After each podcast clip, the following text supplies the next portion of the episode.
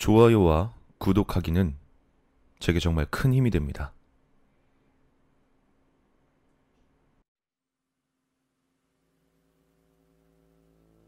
어느 날 아침, 한 남자가 두 아들과 함께 그들의 집 뒷마당에서 수마일이나 뻗어 있는 숲 속으로 낚시를 하러 갔다.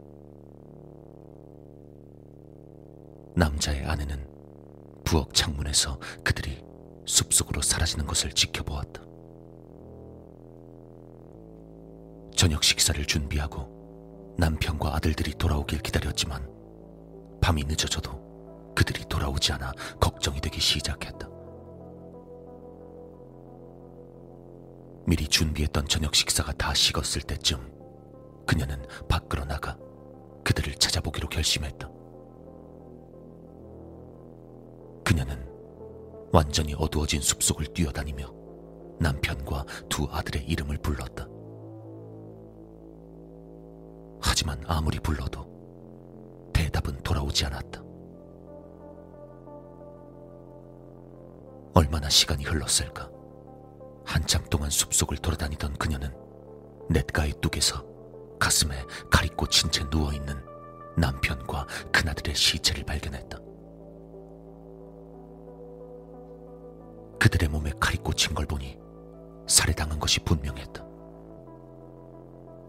다만 같이 나갔던 아직 11살밖에 되지 않은 그녀의 어린 아들은 어디에도 보이지 않았다.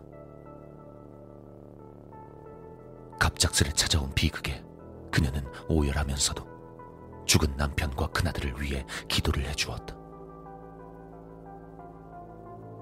그러다 문득 자신의 두 가족을 죽인 사람이 여전히 이 숲속에 있을지도 모르겠다는 생각이 들었다. 겁에 질린 그녀는 집을 향해 미친 듯이 달렸다. 그리고 곧바로 옆집에 살던 이웃에게 달려가 자신의 가족에게 일어난 일에 대해 말했다. 이웃은 이 비극적인 사건에 대해 애도하며 그녀를 위로해 주었다.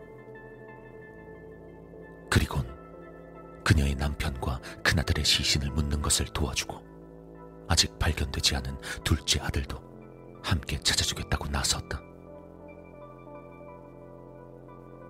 다음 날 그녀는 이웃과 함께 오전 내내 숲을 뒤져보았지만 어디에서도 아들의 흔적을 찾지 못했다. 그녀는 아들이 무사히 돌아오길 빌며 우선 남편과 큰아들의 무덤을 만들기로 했다. 이웃과 함께 하루 종일 자신의 남편과 큰아들을 묻을 무덤을 판 그녀는 몸이 많이 지쳐 있었다. 때문에 시체를 싸기 위해 담요 두 장이 필요하다는 이웃의 말에 침대에 있는 담요를 대신 좀 가져다 달라고 부탁했다. 이웃은 흔쾌히 승낙하며 그녀의 집 안으로 들어갔다. 거의 한 시간이 다 되어가도 이웃은 돌아올 생각을 하지 않았다. 그녀는 이웃에게 무슨 일이 생긴 건가 싶어 서둘러 집으로 들어가 보기로 했다. 계단을 올라 침실의 광경을 본 그녀는 또다시 끔찍한 광경을 마주해야 했다. 그녀의 침대 위에는 잘려져 있는 그녀의 둘째 아들의 머리와 칼이 놓여져 있었다. 그리고 분명 이곳에 들어왔을 이웃이 그 어디에도 보이지 않았다.